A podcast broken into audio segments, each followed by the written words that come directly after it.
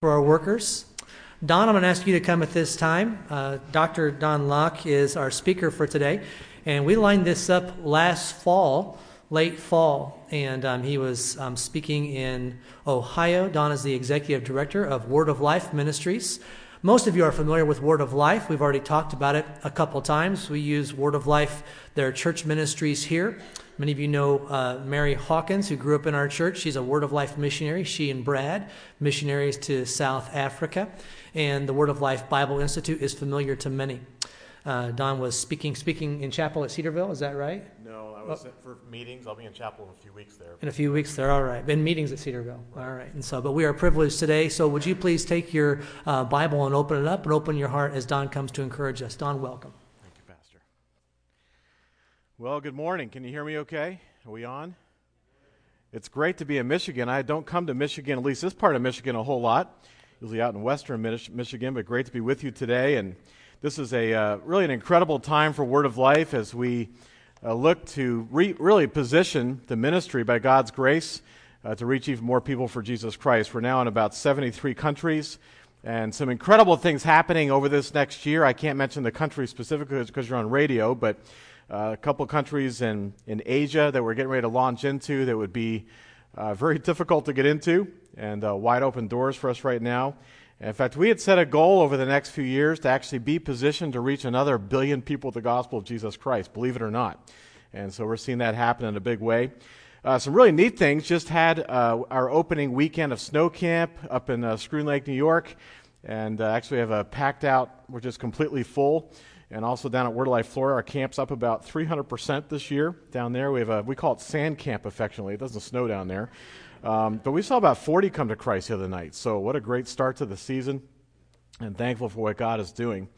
And, uh, you know, I could tell you story after story of what God is doing, and it's just, it's about God's grace, uh, a story of grace in each life uh, around the world. We actually saw about 160,000 people come to Christ just in the last year. As you start adding it all up around the world, it's pretty overwhelming. And, and you think about one life at a time that God changes and brings to, to himself. What an amazing thing. Well, it's great to be here with Nathan. And sorry your family's not feeling so hot today, but we'll take you. And if you're sick, just stay away from us. But uh, it, is, it is a joy to be, be with Nathan this weekend. you probably know about the Word Life Bible Institutes. We actually have 16 campuses now, and uh, many of them are accredited. And uh, I just came a few days ago from our campus in New York, was also in Florida about a week ago as well.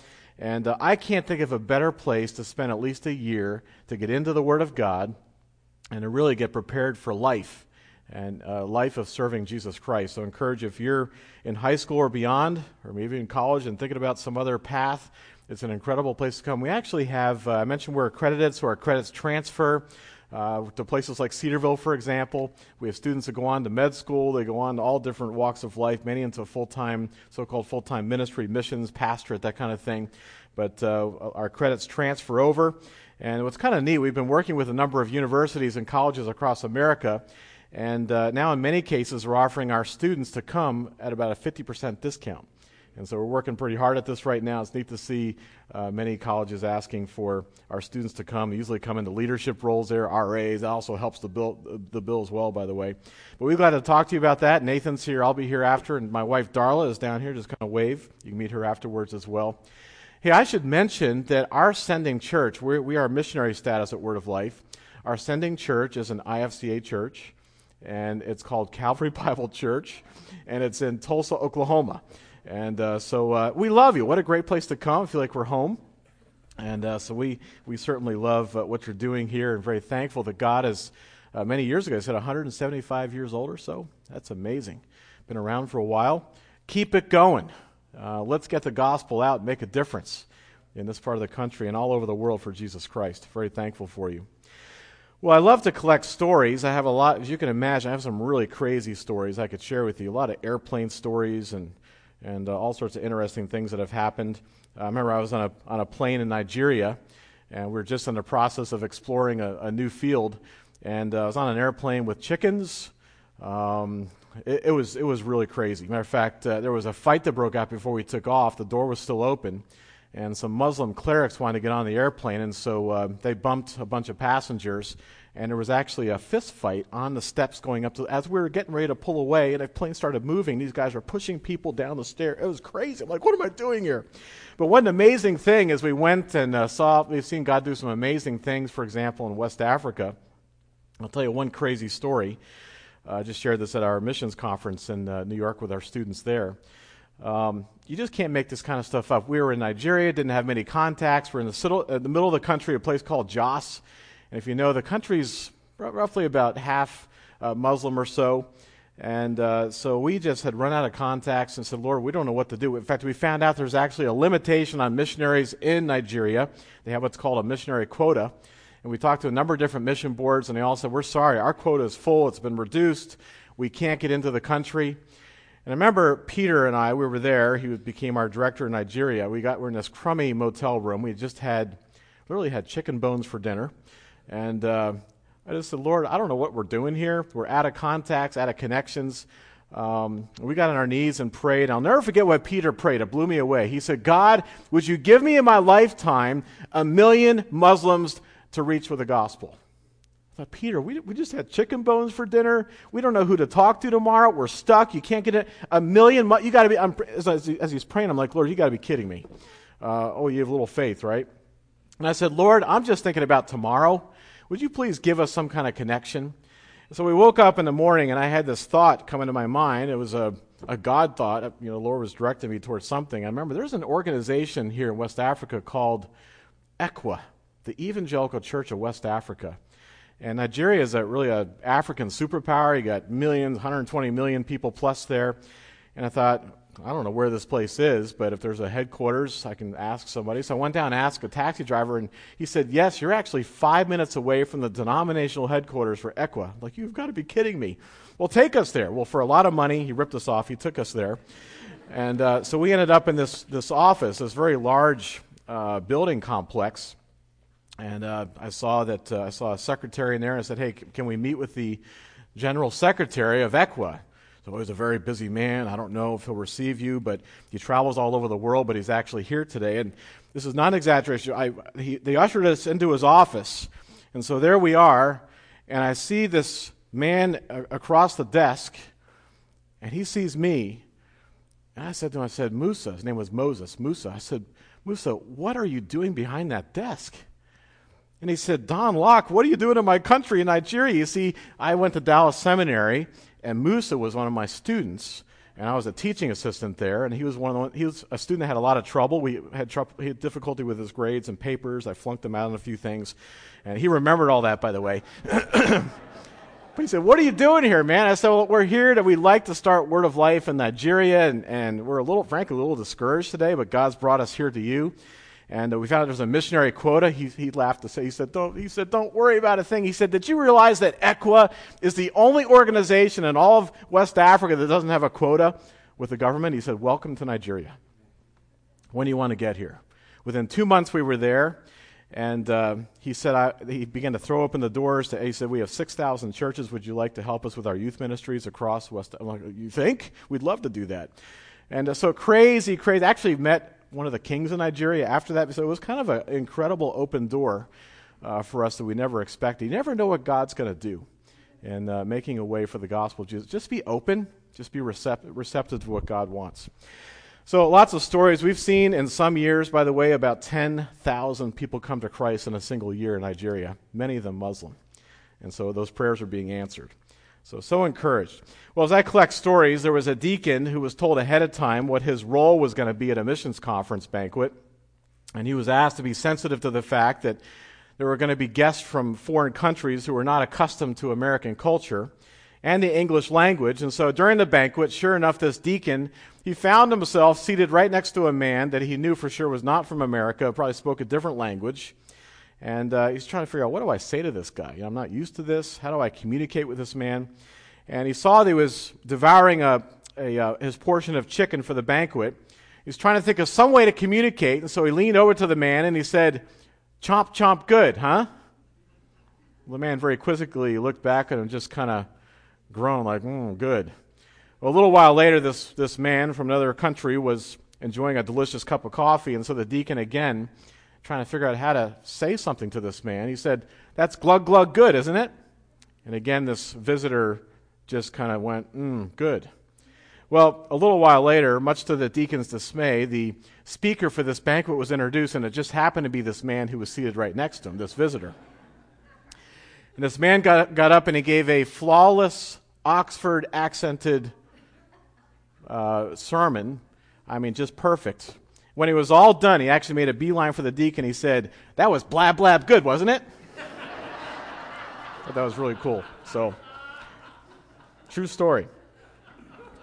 Well, hey, let me pray as we start. We'll open the Word of God. Lord, I thank you so much for the joy of being together today. We just, we want to just have a great time in the Word and to be challenged and to, uh, particularly as you think about reaching uh, eastern Michigan, as we think about reaching this area of the country and our world, Lord, really push us uh, like never before to, to step up, to hold forth the Word of life as lights in this dark world. In Jesus' name, amen. Well, in his commentary in the book of Matthew, uh, Dr. John MacArthur uh, shares an amazing story about President Woodrow Wilson. I love this story. He talked about an experience that he had one day in a barber shop. He said this, and I quote I was sitting in a barber chair when I became aware that a powerful personality had entered into the room. He said, A man had come quietly in upon the same errand as myself to have his hair cut, and he sat in the chair next to me. Every word the man uttered showed a personal interest in the man who was serving him. And before I got through with what was being done to me, I was aware that I had just attended an evangelistic service because it was Mr. D.L. Moody who was in the chair next to me. He said, I purposefully lingered in the room and I noticed the singular effect that his visit had brought upon the barbershop. They talked in undertones. They did not know his name, but they knew something had elevated their thoughts. And I felt that uh, I left that place as I should have left a place of worship. That's President Woodrow Wilson. End of quote. The impact of D.L. Moody on a barbershop. Who would ever think, right? Now, as you think about a story like that, you have to ask some questions. At least I ask some questions of myself. What kind of an effect does your life have on those who don't know Jesus Christ? Do people clearly see Jesus Christ in you? Is it obvious? When you talk, do your words always evidence a commitment to Christ and a passion to share Him with others? And here's a loaded question When's the last time you actually opened your mouth and shared the, the one thing that can, that can make the difference, the word of life? If you want to know God's heart, and there's many things, as we get into the Word of God, we understand what He wants, but there's a major theme throughout the Word of God, particularly throughout the New Testament. We find that uh, what God wants is He wants us to be lights in this dark world. Now, this sounds, frankly, really great on paper, right? Looks good in the bulletin. Uh, it's a great theme for a missions conference, but I guess I want to remind us here this morning, and particularly as I represent Word of Life, a gospel ministry, that what God wants is He wants us to be very personal for us. It's not just for your pastoral staff, it's not just for those that work with the youth group. It's for all of us. It's for all of us. And I'd like you to turn this morning to a very familiar text. We'll kind of jump ahead one book from where you are in your series right now, in the book of Ephesians, to the book of Philippians, chapter 2. These are verses that you perhaps have memorized and know well. You've read them many times. But beginning in verse 14, and by the way, this is, I love to speak on this text because this is the very text from which Word of Life takes its name. So you find it right here in these verses. And uh, so I want you to, as we look at these verses, I want you to understand and really catch four things about this light that we're supposed to be in this dark world, this light that's supposed to come from our lives. What does it really mean to shine as lights in this dark world? Philippians 2, beginning in verse 14, one of our favorite verses. Do all things without complaining and disputing. I could probably stop there, couldn't I? Uh, verse moving on, verse 15, before we get too convicted, that you may become blameless and harmless children of God without fault in the midst of a crooked and perverse generation, among whom you shine as lights in the world. Here's that word of life verse holding fast or holding forth the word of life, so that I may rejoice in the day of Christ that I have not run in vain or labored in vain. Now, four things very quickly here this morning. What does Paul want us to understand? What does the Holy Spirit want us to understand about this whole concept of being a light in this dark world? Number one, it's very simple. We just read it in verse 14. We need to avoid the pollution of light. We need to avoid the pollution of light. Do all things, not just most things, not just a few things, but do all things without complaining and without disputing. You say, Great, what a way to begin a message here this morning. In fact, uh, I remember reading this verse as a, as a young man. I thought, is it even possible to live out this verse? Can I really obey what is said here in this text? And so, what the Holy Spirit is doing as Paul was being brought along, carried along to write these words, is he's really putting his finger on the two things which I believe that can have the most destructive impact on the light that's supposed to come out of our lives. It doesn't take a whole lot to pollute and distort the light that comes out of our lives. I'm from a small town in upstate New York called Schroon Lake. Some of you have probably been there or heard about it at least. And I want to tell you, you say something, the whole town hears about it. It just gets around. It's probably the same here in Lapeer, right? What about this first word, complaining? It's interesting in the King James Version, it renders it as murmurings. Maybe you have that version there. And I like what Charles Haddon Spurgeon once wrote. He said, The very word murmur, how simple it is, made up of two infantile sounds murmur. I can almost hear him saying that, can't you? He says, no sense in it, no wit in it, no thought in it. It is a cry rather of a brute than of a man. Murmur, he says, just a double groan. And I happen to think, as I've read this text many times over, that Paul probably had in his mind the image of the very disobedient people of Israel. And as you know their story, and you trace that in the Old Testament, you find that over and over again, it's just like this habit. They just couldn't keep, couldn't help themselves with their complaining, complaining against Moses. And I don't think what they really realized when they complained against their leader, they were complaining against God Himself. And so it brings the idea of muttering with discontent. It's impatient criticism. It's a bad attitude expressed with open and audible grumbling. Ever been there and done that? I love the advice of author Mark Twain. We all have read some of his books.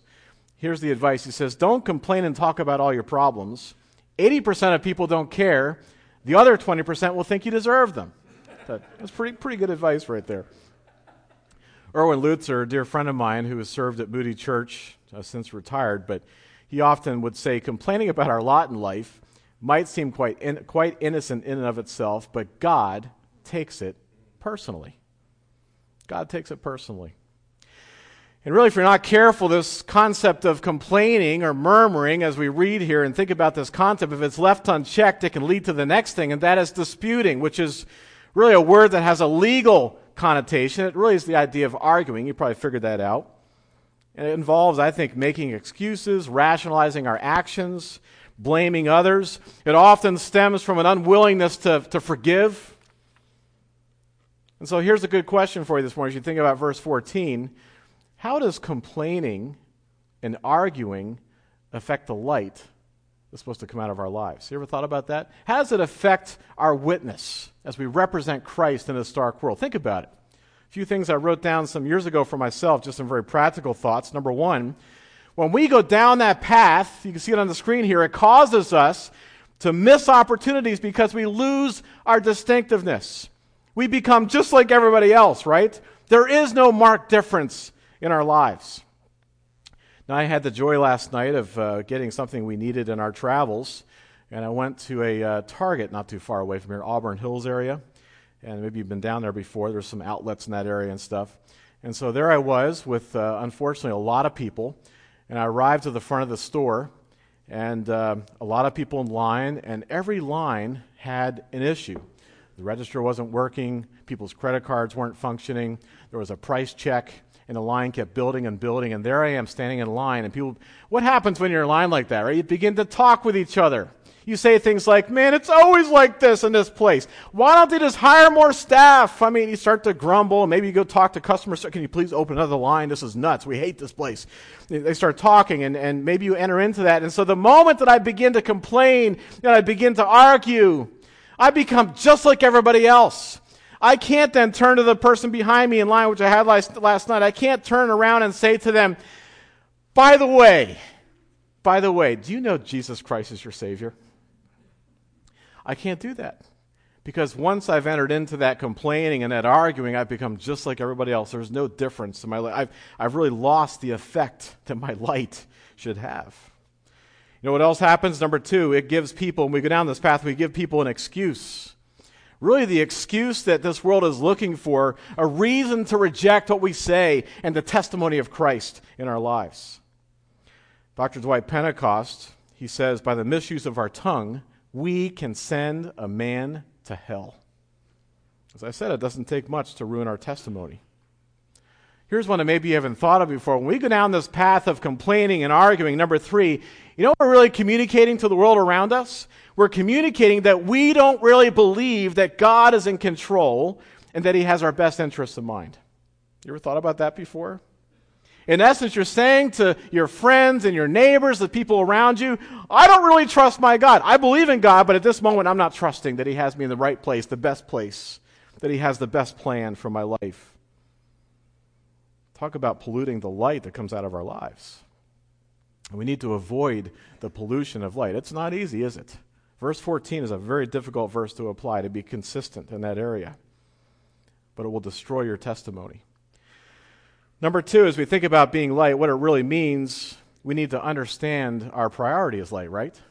Understand your priority as light. Look again at verse 15 that you may become blameless and harmless, children of God, without fault. You say, man, that sounds pretty tough. What's the Apostle Paul talking about here? Is he talking about sinless perfection? No, he's actually not talking about no, no one is perfect here today. I know I'm far from that, of course. We all are. But he's talking about the idea of being without reproach, about being real, about being genuine. And our priority should be to live like a child of God, to be godly. And here's the concept to stand out as clearly as we possibly can by God's grace as a light against the dark background of this world. There should be a difference. And people should see it. Hey, there's something unique about your life. What's going on? Can you talk to me about that?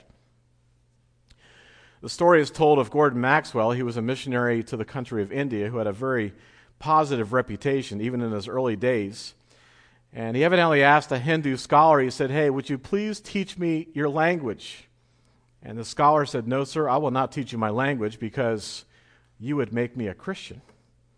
And Maxwell said, You misunderstand me. I just, I just want you to teach me your language. And again, this scholar, this Hindu man replied, He said, No, sir, I will not teach you because no man can live with you and not become a Christian. Wow. Can the same be said about us? Talk about standing out clearly as light against the dark background of this world.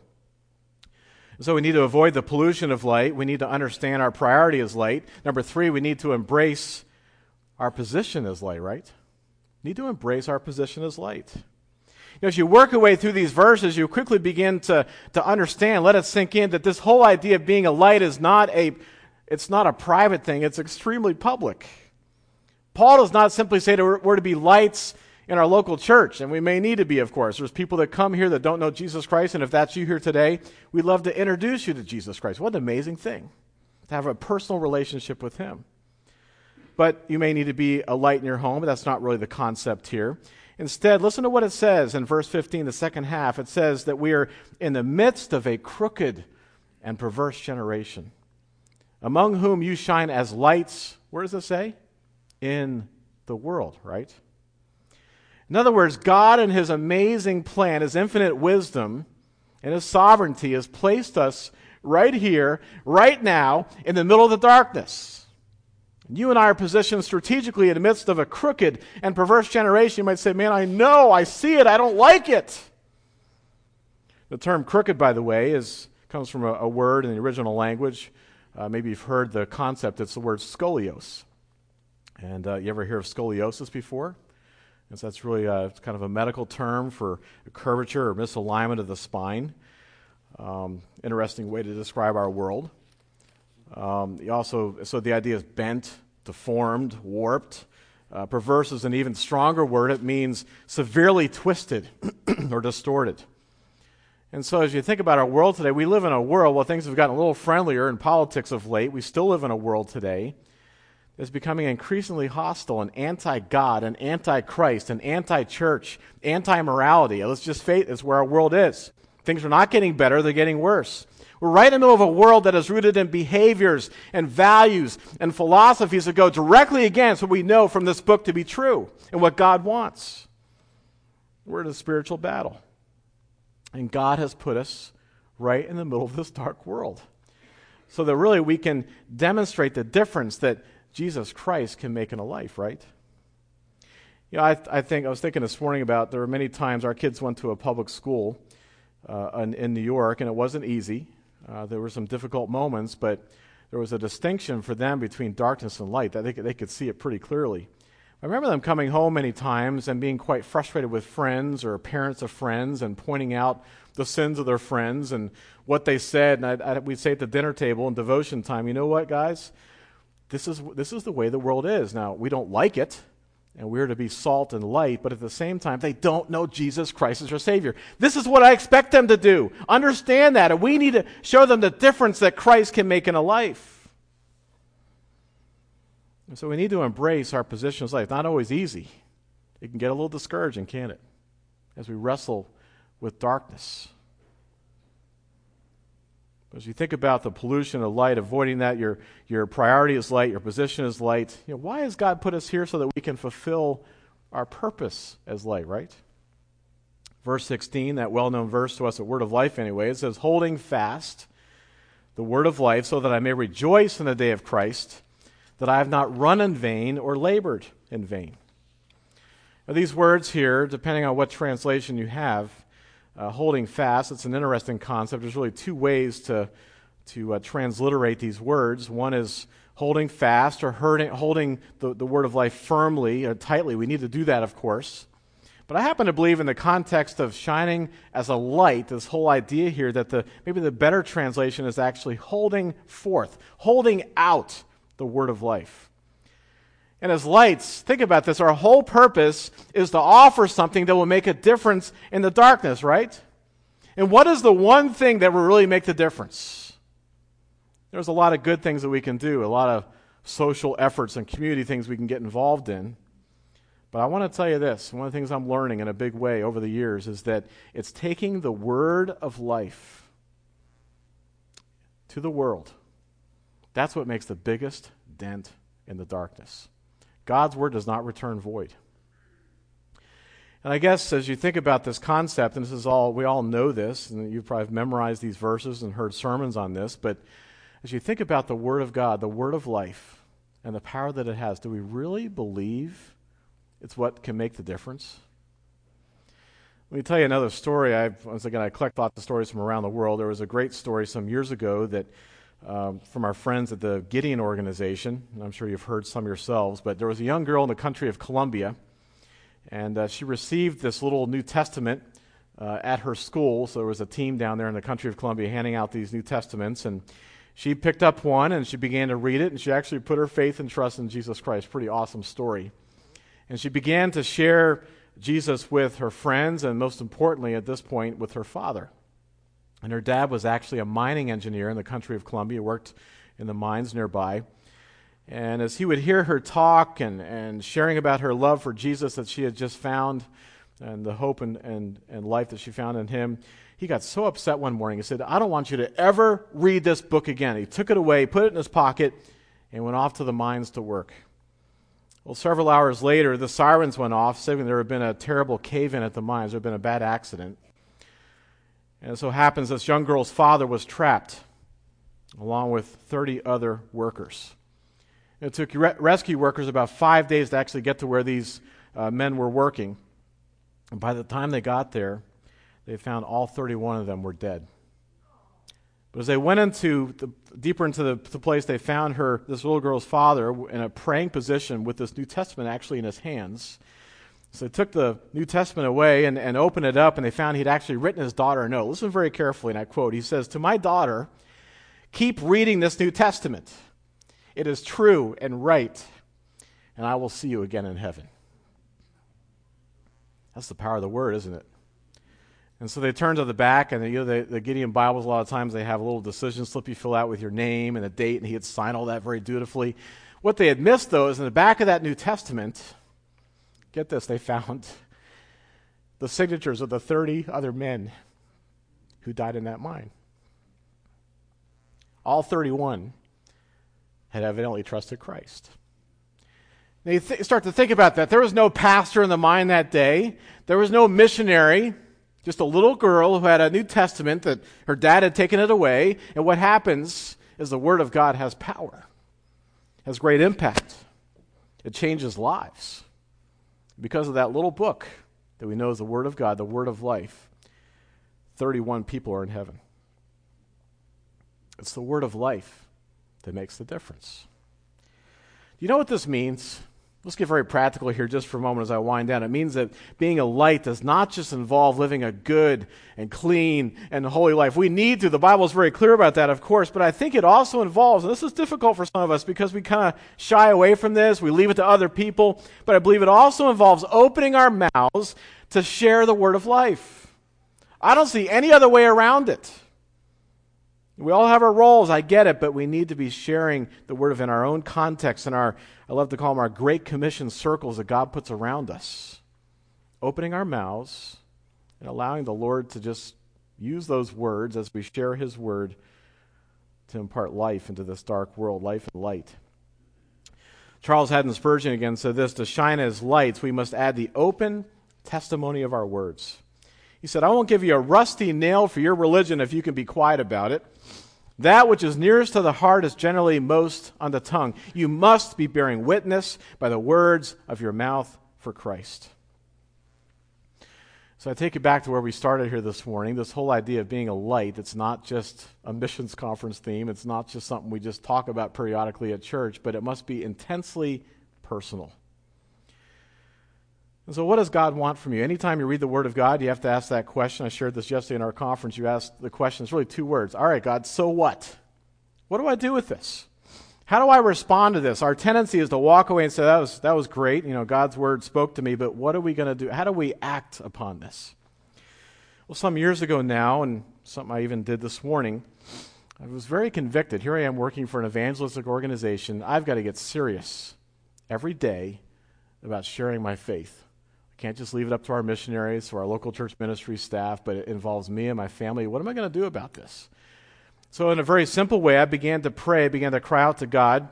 I began once a week, and I began every day to just, just simply utter a simple prayer God, would you give me someone today that I can hold forth the word of life to? Very simple prayer. It is one of the most amazing, and I'll put dangerous prayers I've ever prayed in my life.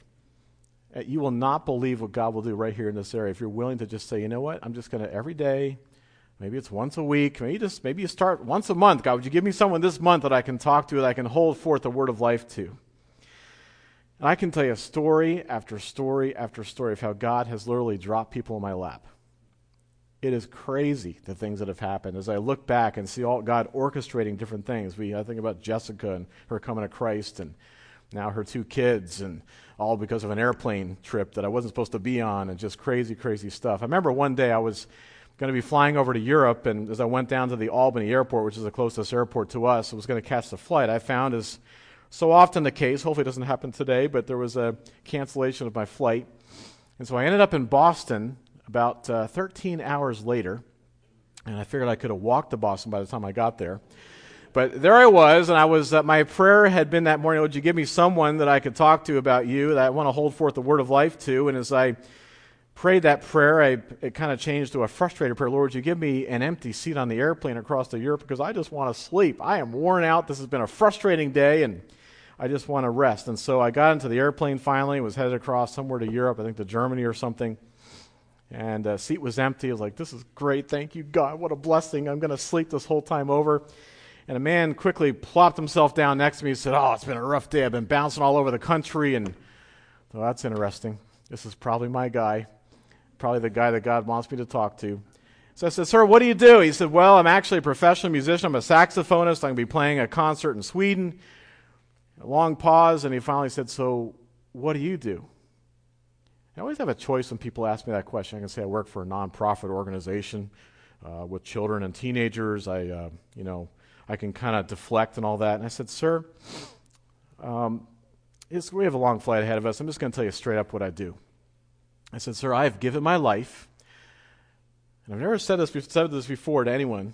He said, I've given my life to tell people about Jesus Christ, and particularly young, young people and children.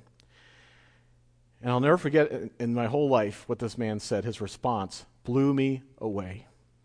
Because he got, he got very excited. He said, No way!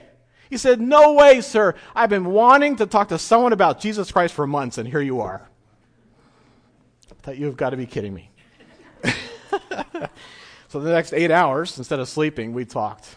I don't know if he's trusted Christ yet, but what an amazing thing to think about how God, in just a very amazing way, if you're willing to pray a prayer like, God, would you give me someone in my neighborhood, at the convenience store, at the bank, someone at my school? Would you give me someone that I can hold forth the word of life, that I can sow the seed, begin to share the word? Because it's the word of God that makes the difference. The gospel changes lives. What is your life really about? When's the last time you shared that precious word of life? Let me pray for you. Lord, as we think about these thoughts, it's just so convicting for me as we think about the busyness of our lives. We have so much going on, so many priorities, and yet we know that you've placed us here to represent you, to share the gospel of Jesus Christ, to really share the one thing that will make the difference in the darkness. And so, Lord, we thank you for the privilege that we have of uh, being positioned right now in this, in this world. And yes, a very crooked and perverse generation. But Lord, I pray that many here today will be willing to pick up the baton and just perhaps on a weekly basis or a daily basis or maybe once a month just say, God, would you give me someone that I can talk to, that I can hold forth the word of life to? It's not easy. Our mouths run dry. We don't know what to say. But we know that your word does not return void. Lord, help us. And help us to avoid the pollution of light. It's really where it starts. To not distort the testimony that's supposed to come out of our lives. In Jesus' name, amen. Could I ask you to bow your heads and close your eyes and ask Anna to play through uh, stands on the piano? And very simply today, I just want to challenge you to talk to your God. I suspect that many here have had a conviction about sharing their faith, whether it be sharing a testimony with a neighbor or giving out a tract. I want to challenge you while the song's playing to revisit that thought. If it's convicting, that's okay. Talk to your God. That simple question that was put out Who could I share your light with today? Maybe you're here today, you've not accepted Christ. You can do that this very day, even during this hour. There's no greater decision you can make. We would invite you to do that.